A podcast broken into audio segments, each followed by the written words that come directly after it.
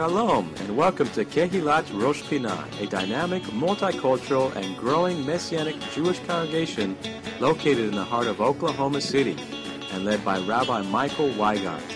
Our goal is to bring you the message of the Word each week from a Jewish perspective and to exalt the Messiah Yeshua as Lord and Savior over all.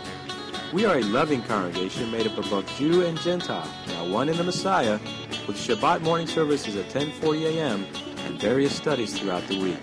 Please come and join us next time you are in Oklahoma City. We would love to have you. And now, we hope you enjoyed today's message.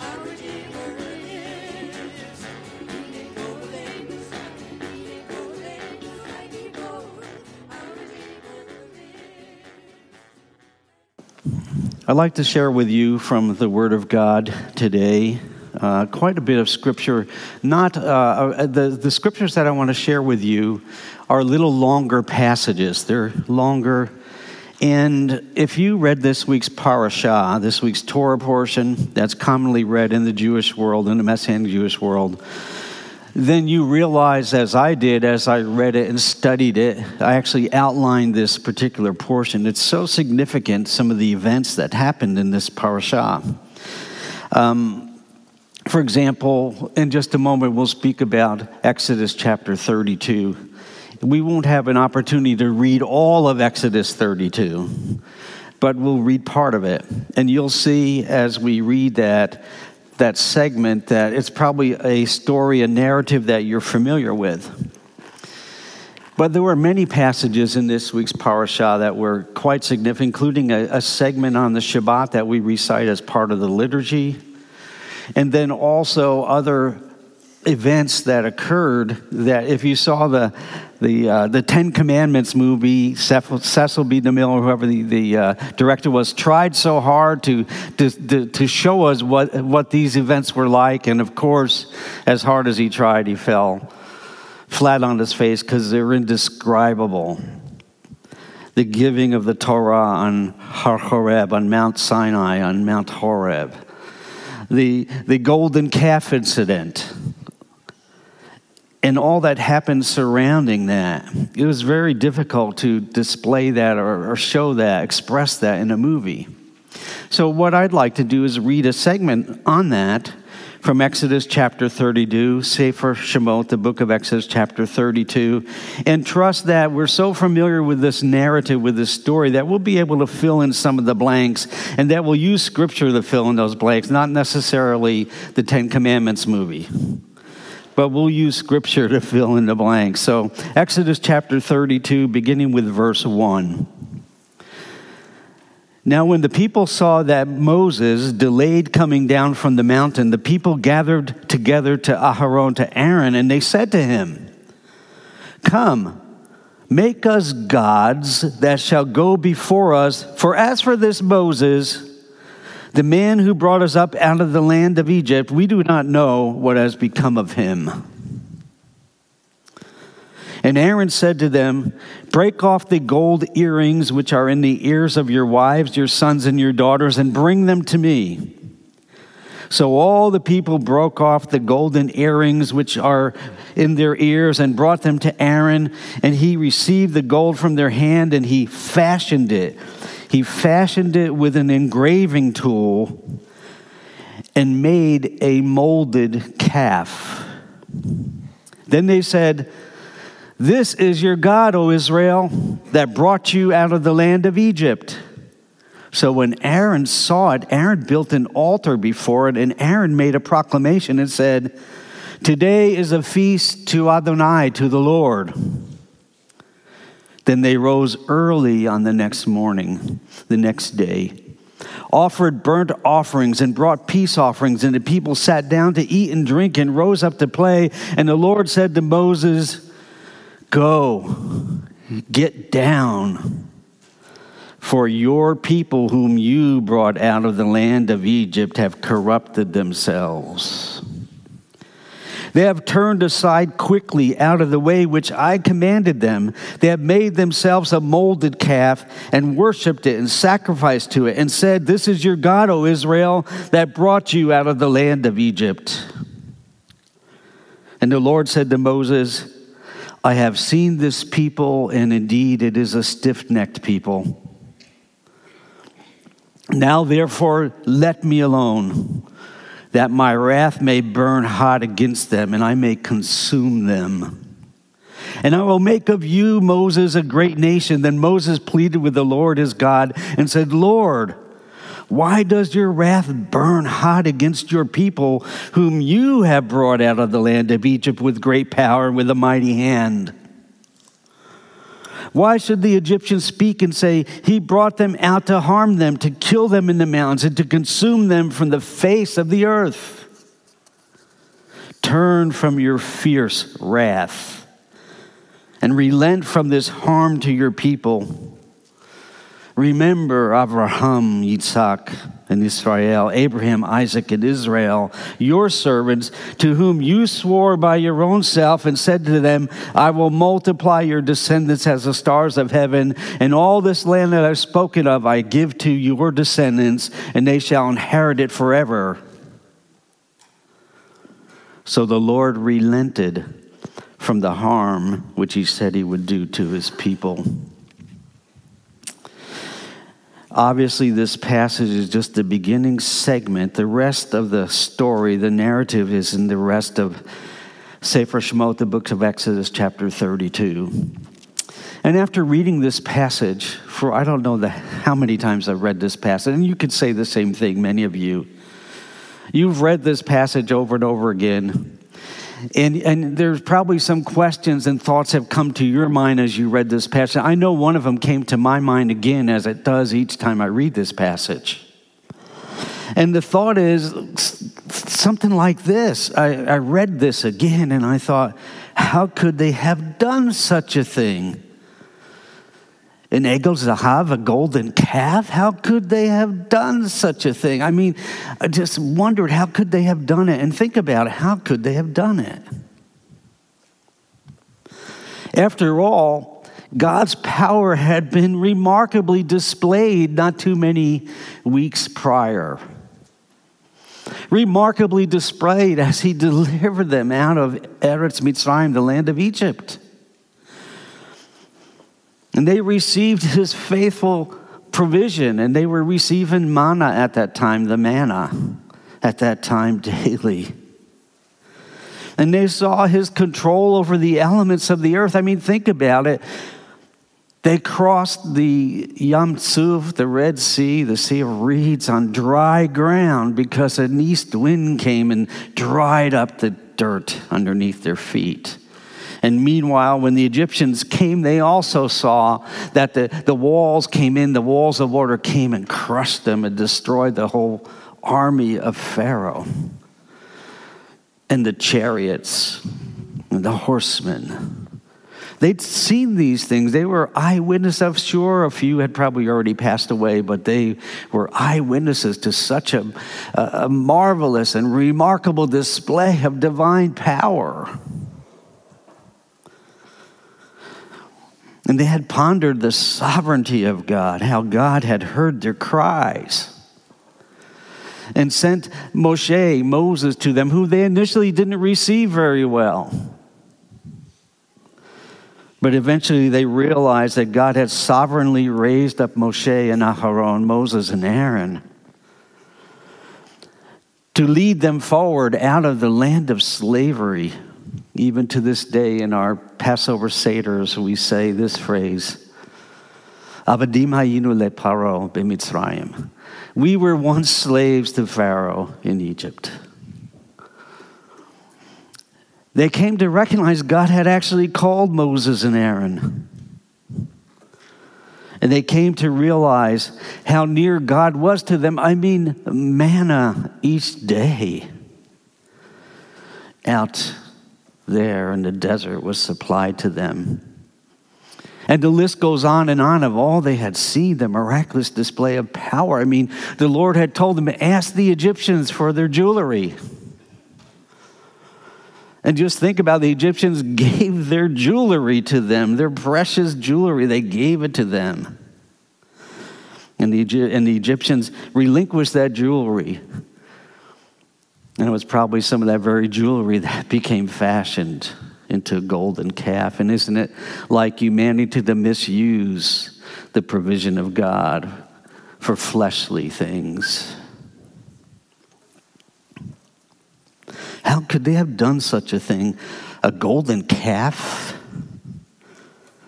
And if you're like me, that question is something that you've thought about many times. And you may have even wondered how can you as an individual relate to this whole scenario? I mean, a golden calf is way out there, isn't it? Of course, we have the benefit of hindsight. We have the benefit of having these things written for our instruction. We have those in our scripture. I hope you're a people of the scripture, that you're a person that you read the scripture regularly, daily, and spend time in the word of God so that these very things are no longer hidden to you. They become revealed to you, exposed to you, they become part of your thinking. And there are many reasons why that's important, but one reason is so that we don't repeat the same mistakes. Read 1 Corinthians chapter 10. That tells us what I just said to you that these things were written. Why? For our instruction, on, on whom, upon whom the end of the age has come. But a golden calf, pretty extreme. Took some work to do that. It wasn't in a minute, it took some work. They had to gather and collect the materials, and all that says is Aaron fashioned it with his tools. And we know a whole night passed because it was the next day in the morning that they came and offered sacrifices. And an altar was built. All this involved time. Was there no relenting? Was there no repenting? Was there no, hey, I can't go this direction? And we are thankfully, we know that not all Bnei Israel, not all the children of Israel followed the course of the golden calf. And not all the children of Israel would follow Korach later on. And not all the children of Israel would be complaining all the time, as scripture continually mentions. The Bible tells us that although Israel was taken out of Egypt, Egypt was still lodged in their hearts and in their minds. Their hearts were given over to fleshly pursuits. It shows up more and more as you read. As we go forward in the Parashayot and the Torah portions, more and more we'll see that. In fact, they will bring up remembrances of Egypt as a way to criticize and to complain. Their minds were entrenched in Egypt and its ways. Their hearts, their minds, so many, and their desires. Their desires often hinged upon remembrances of Egypt and life in Egypt, which, by the way, was not so rosy. It was not so great. Avadim Hayinu, we were slaves to Pharaoh. And somehow there was a bit of selective mem- memory. You'll see it as we read through the portions. You're probably aware of it, where they just seem to remember the foodstuffs that they had. But they don't say, and you don't find it afterwards, they don't seem to remember that the straw was taken away from them so that when they made the bricks, that their work was made even harder. They somehow didn't seem to remember that as well. But they remembered the leeks they remembered the garlic. They remembered the fish. And I know I'm making you hungry. I'm making me hungry by these things. But they remember those things. Acts chapter 7 tells us this. This is the word, the last, the final message, let me put it this way, of Stephen, the martyr Stephen, who was murdered at the Lion's Gate in Jerusalem, we're told. And this is part of his message. I encourage you to get a chance to read all of Exodus 32 and all of Acts chapter 7. And Stephen, here's part of what he says. He says he brought them out after he had shown wonders and signs in the land of Egypt and in the Red Sea and in the wilderness 40 years. Verse 37 of Acts chapter 7 This is that Moshe who said to the children of Israel, The Lord your God will raise up for you a prophet like me from your brethren. Him you shall hear. This is he who was in the congregation in the wilderness with the angel who spoke to him on Mount Sinai and with our fathers, the one who received the living oracles to give to us, whom our fathers would not obey but rejected. And then there's this phrase it says, Stephen relates to them and he says to them, and in their hearts they turn back to Egypt. And in their hearts they turned back to Egypt, saying to Aaron, Make us gods to go before us. As for this Moses, who brought us out of the land of Egypt, we do not know what has become of him. And they made a calf in those days, offered sacrifices to the idol. And notice, please, this next phrase as Stephen characterizes it nearly 2,000 years ago at the Lion's Gate at Jerusalem.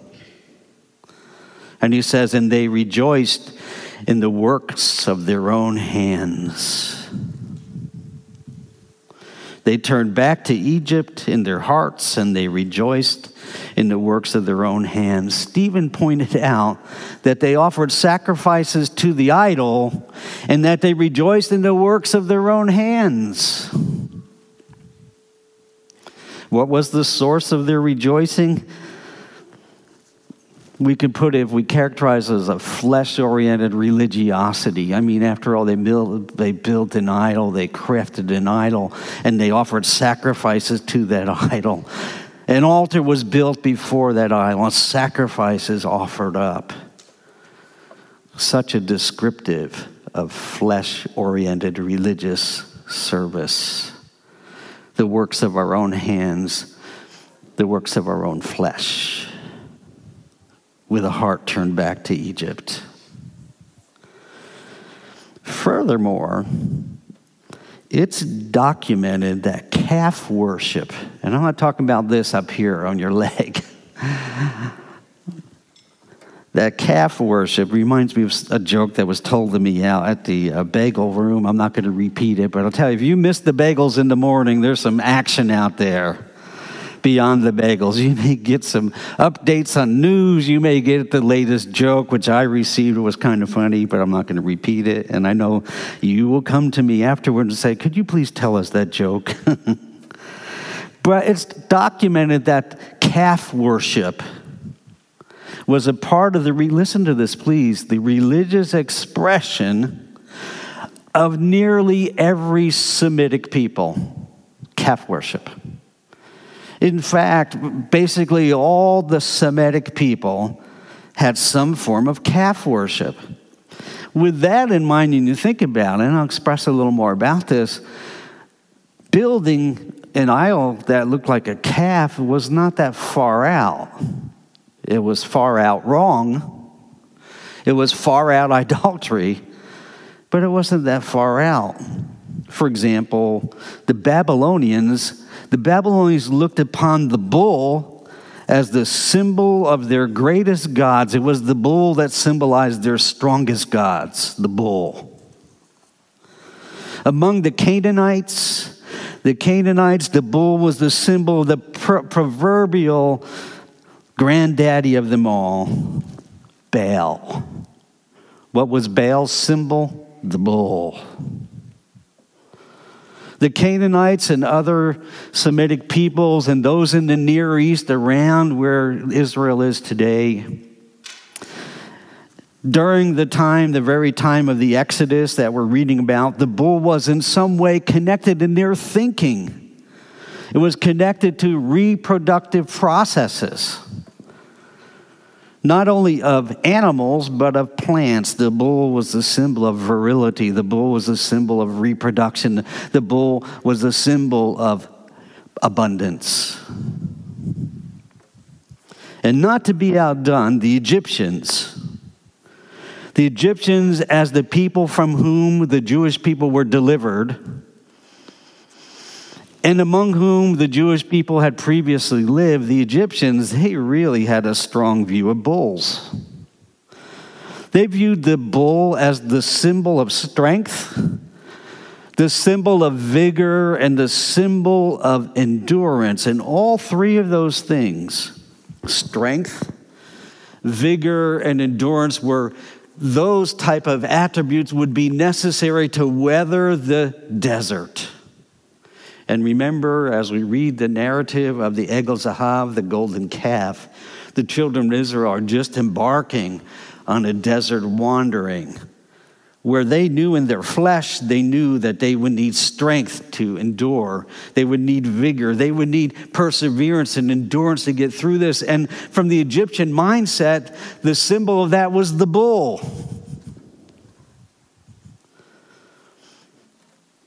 And the bull was considered by the Egyptians as the cohort of the greatest god of all the Egyptians, the sun god. I like to call him Ra. Ra. Sometimes you'll see his name, capital R A.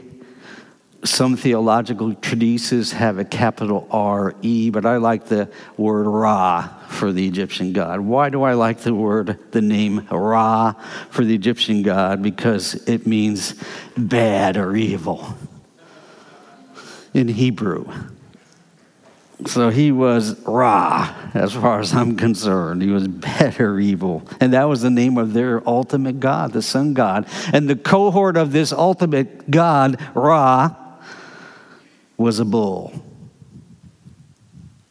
So it makes great spiritual sense that the Lord quickly, in the wilderness wandering, the Lord, the Lord quickly showed the Israelites that his abiding presence was with them.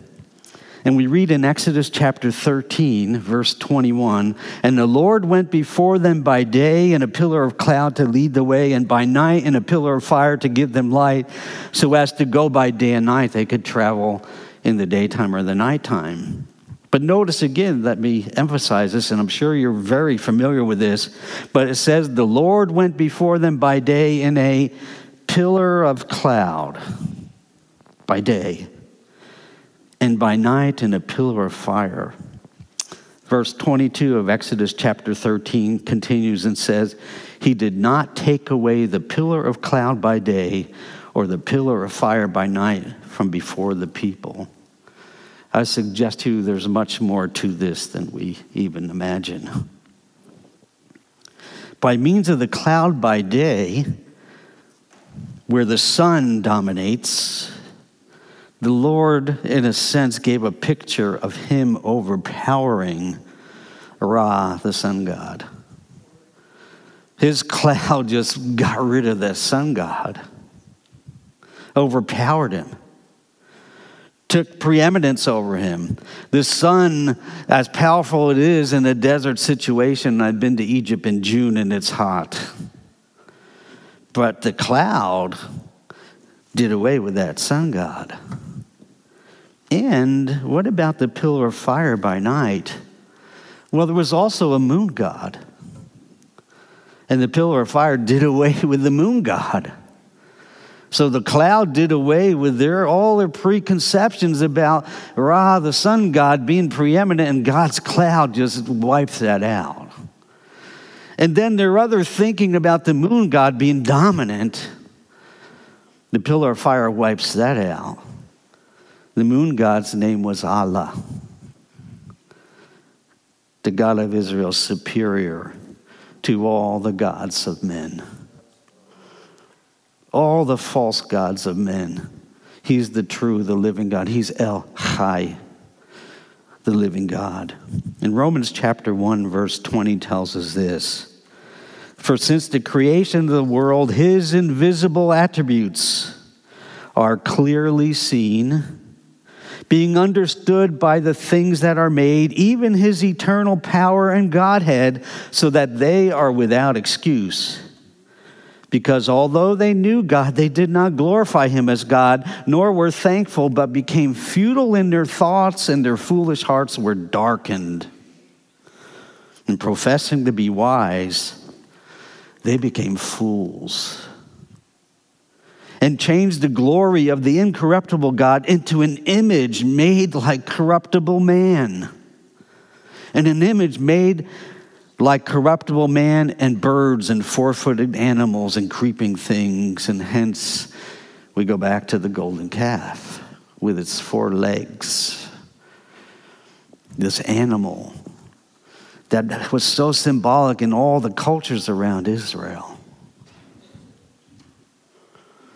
But there was another factor that I think we should consider here about the golden calf. And the factor is this Did Aaron make the calf, or did it just pop out of the fire? No Aaron's explanation. I mean, we have his words, we have some of his thinking that's written in the Torah. In Sefer Shemot, the book of Exodus, chapter 32, verse 21, says, And Moses said down, this is after Moses comes down after God says, Go down to your people down there, the, your people down there. And Moses said to Aaron, He comes down, and Moses says to his brother Aaron, What did this people do to you that you have brought so great a sin upon them? And man, this was a great sin. It's still right now to this day, when we think of the golden calf, one descriptive we can use is it is a great sin. It was a great sin.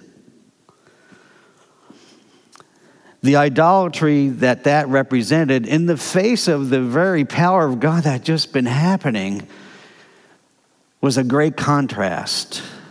And there were some that went the way of the golden calf, and there are some in our generation that choose the way of the golden calf over the ways of the true living God.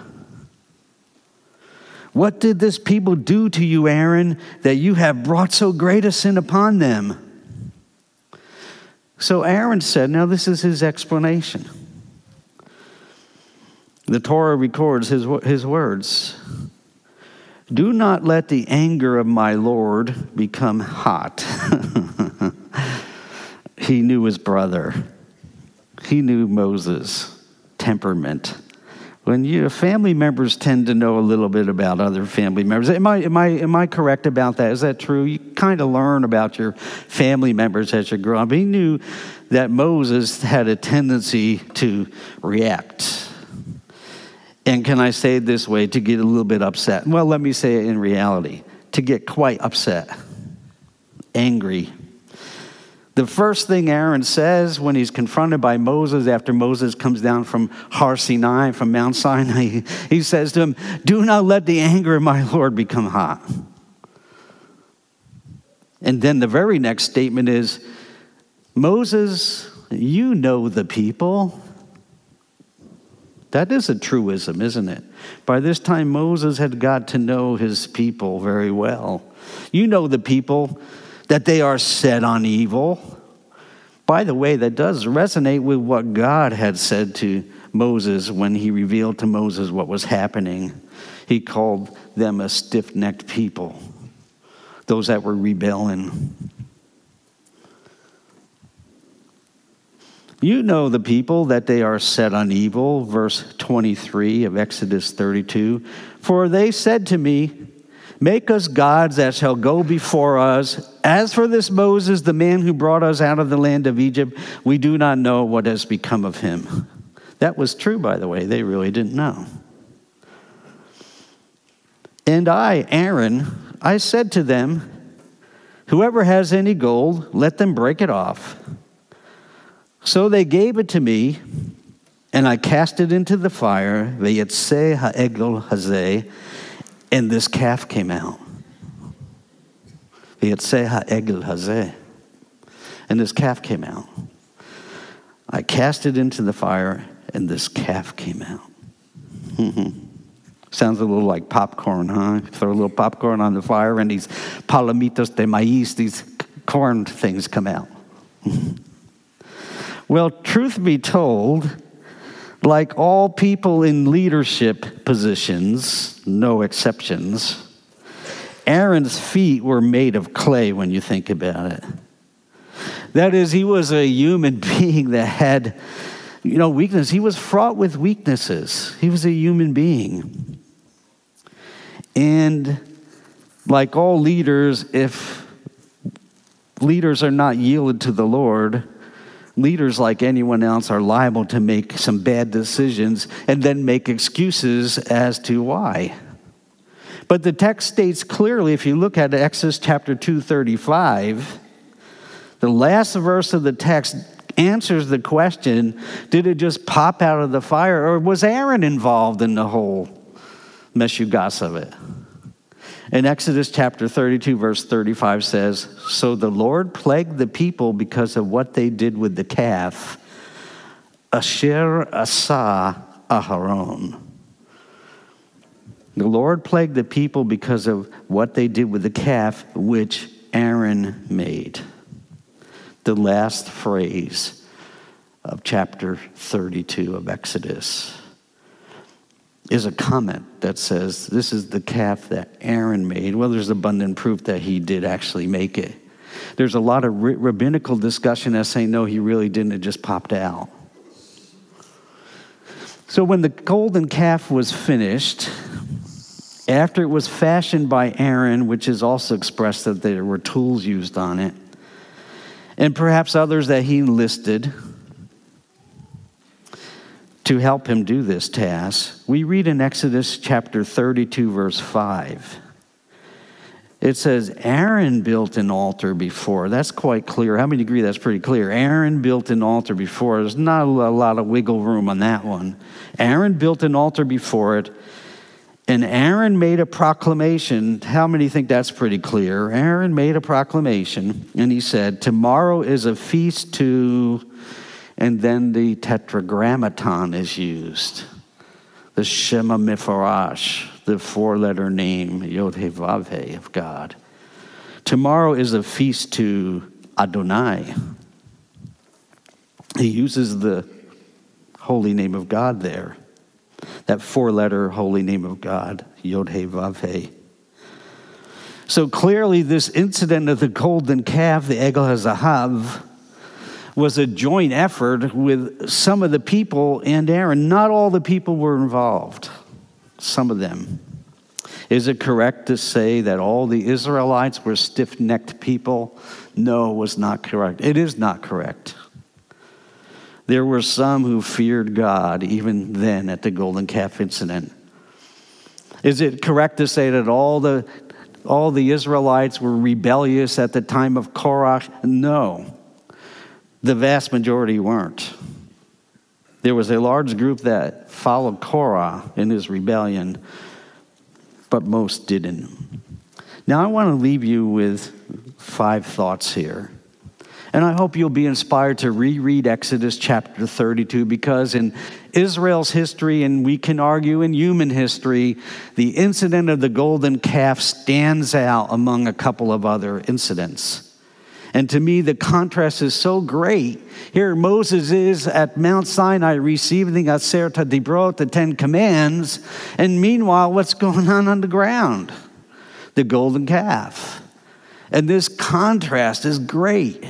This contrast is great. It almost lines up for our own lives. Which way will we choose in our lives? Will we choose to go the way of the Lord? Moses was up on Har Sinai on Mount Sinai, receiving the Lord's instructions, his Torah. Meanwhile, on the ground, Aaron was following the crowd. Our lives, we are called to follow the Lord, and that the way of deliverance, salvation is narrow. And the way of destruction is wide, and many go that way. We're called to be a people of distinction. Where in our circumstances we face in life, we choose to serve the Lord. Are we always going to get it right? Aaron didn't always get it right. And by the way, can I say this? I'll say it hushed. Moses didn't always get it right either. You remember, he wasn't allowed to enter into the land of promise because he did not treat the Lord as holy in front of the people. So, five thoughts to think about. Conclusion number one here it is. Idolatry is a type of falsehood. Anytime idolatry is involved, there is a missing of truth. It is the type of falsehood. And any falsehood if followed, will contribute to chaos in a person's life. Confusion, chaos, however you want to describe it. So, idolatry is a type of falsehood. And any falsehood will contribute to chaos in a person's life. Why? Well, because the person has strayed from truth and is continually vulnerable to the effects of falsehoods. I love what Yeshua said in Yochanan in John chapter 8, verse 32. This is profound, and please don't close your ears to this. You've probably heard it many times, but think about this. You shall know the truth, and the truth shall make you free. What's important in our lives as Talmidim, as disciples, followers of the Lord, is that we walk in the truth, God's truth, true truth, and that we follow Him and I'm really convinced, actually, that the only way to real inner and eternal freedom, inner freedom, peace, and eternal freedom, a freedom that lasts through eternity, because whom the Son sets free is actually free. Whom Yeshua sets free is free. I know when I came to know the Lord, I felt this incredible release in my life. How many of you can say the same thing? There's something happened deep inside of me. Uh, did I anticipate it? No. Did it happen? Yes. Whom the Son sets free is free indeed, and you shall know the truth, and the truth shall set you free. A personal daily relationship with our Messiah is critical for us. In this world full of falsehoods, and all kinds of other statements like fake news, and you just wonder what's real and what's not real nowadays. That which is filling the wave airwaves out there, how much of it's true, how much of it's false. It's difficult sometimes to discern. But the Lord's truth endures forever and it will make you free. Conclusion number two all leaders have feet of clay. Now, I believe we should honor and support those that are in positions of leadership. Support them, honor them, but please hear this we should never place them on a pedestal. Never. We should honor, respect, and support, recognize calling. And it is amazing over the years to see people that maybe you or I might not have called to do something that God did call. You know, after the golden calf incident, that He still, God is still going to use Aaron.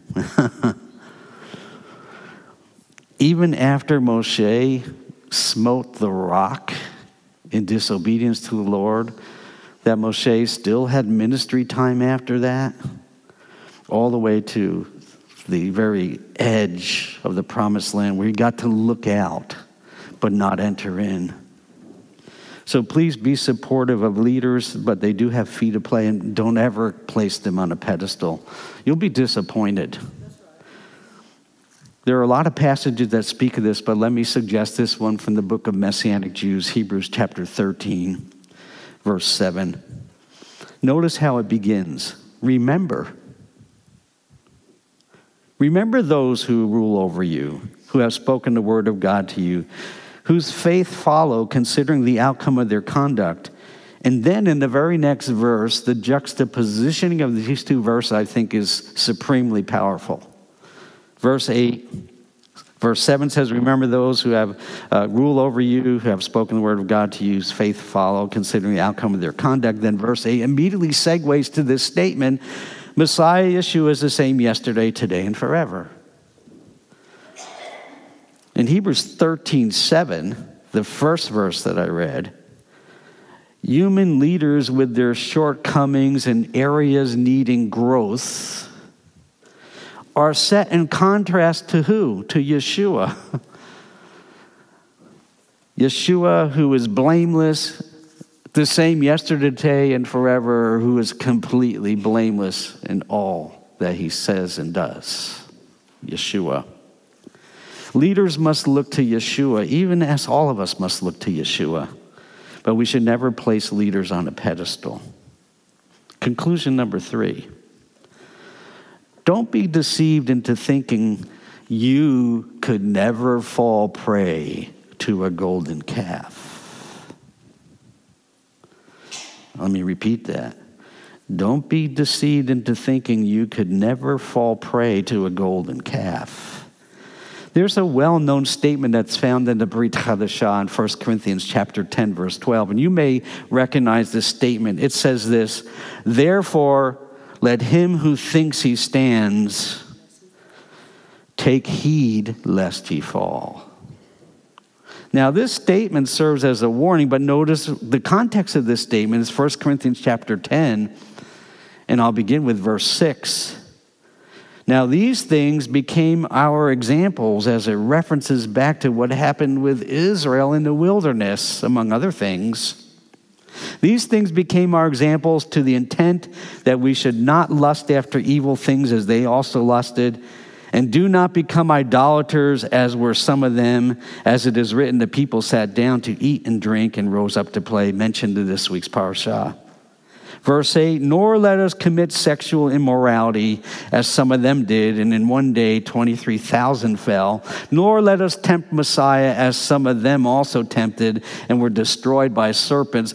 Nor complain. Is that really in there, by the way? Anybody have a complaint about that being in there? nor complain as some of them also complained and were destroyed by the destroyer. Verse 11 Now all these things happened to them as what? Examples. And they were written for our admonition, upon whom the ends of the ages have come. And then it's in that context that the verse I initially read comes. Therefore, let him who thinks he stands Take heed lest he fall. Conclusion number four idolatry involves syncretism. Syncretism is the fusion of differing systems of belief. It was Aaron, who is the high priest, who proclaimed when the golden calf was completed that they were going to celebrate a feast to Adonai. So there, the golden calf is being mixed with a feast to Adonai. That's quite a jump, isn't it? To have in front of you a golden calf and then say, well, this is going to be a feast to the Lord, Adonai. The truth is, Adonai has nothing in common with idolatry, nothing. There's no common ground there. And we shouldn't have anything to do with idolatry either. It should be completely out of our life. And please take a look at your own life. We all need to do this and see what's happening in that realm. And that will bring me to the last conclusion, conclusion number five. And we'll finish with this. Idolatry comes in many different forms all forms of idolatry are dangerous. If we're to define, at least for our purposes today, what is idolatry or what an idol is, an idol is anything, anyone, or any place we put in front of God in our life. That we put before God, anything, anyone, any place that we put before God in our life. There's an argument that can be made that that's some type of idolatry. And the scripture tells us that in every part of our life, we should honor him first. First fruits, first in the morning, you know, just the first type of relationship with him, not a second, third, or last. It's very important. And I want to leave you with this passage from 1 Yochanan, chapter 5. Now, I went through all the endings of the New Covenant books. And I thought, how do these books end? Because the first word and the last word are very important in communication. But this, this one ended differently than every other book in the New Covenant. Because this one ended with a command. Most of the Pauline epistles, the writings of Paul, end with something like, Grace be unto you, peace be unto you. And I actually listed every single ending. And then I looked at the whole body of the endings, and then which one jumped out at me? It was this one, how this one ends. The very last words of what I was looking at. The last words of the book. What was the last statement in the book? And the last statement in this book was unique because it was a statement with a mitzvah attached, with a command attached. 1 John chapter 5 verse 20 gives us the context. We know that the Son of God has come. The Son of God refers to Yeshua the Messiah. That Yeshua the Messiah has come and he has given us an understanding. An understanding that we may know him who is true. And we are in him who is true, in his Son, Messiah Yeshua.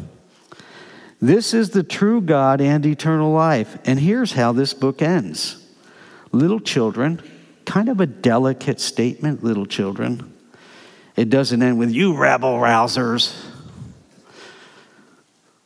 you idolaters. No, it ends with little children, characteristic of First Yochanan. Little children, keep yourselves from idols.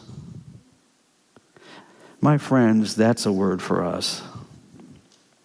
Here at Rosh Pinah, my heart's prayer is that we will keep the Lord first. And that we will do it in deed, in heart, in action.